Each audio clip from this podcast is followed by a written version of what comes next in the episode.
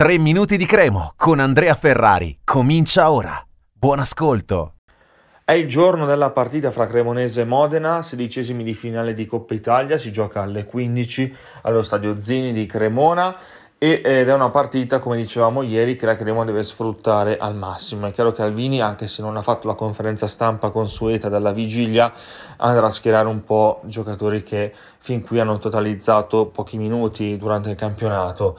Eh, però mh, è anche l'occasione per eh, distrarsi un attimo dalle fatiche del campionato e mh, puntare un po' su, su questa coppa, sulla possibilità di fare una vittoria. La vittoria poi comunque arrivi eh, è comunque una gara ufficiale, può significare molto dal punto, del, dal punto, di vista del morale.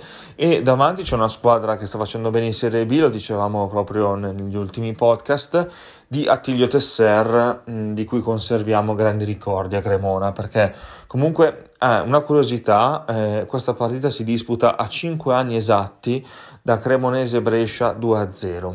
Era erano i primi mesi di Serie B nel 2017 allo Zini proprio eh, con Tesser sulla panchina della Cremona, Cremo vinse 2-0 quel derby con i gol di Clayton e Piccolo, non ce li dimentichiamo sicuramente, quindi è un anniversario importante. E eh, Tesser, anche lui stesso, da gran signore qual è, qual è sempre stato, ha detto un grande piacere tornare a Cremona, ha sempre speso parole importanti anche ai nostri microfoni eh, su eh, Cremona, la cremonese che eh, gli è rimasta nel cuore. E anche per noi è così, d'altronde è difficile dimenticarsi eh, quelle annate preziose, lui ha contribuito a scrivere una parte della storia recente della Cremonese.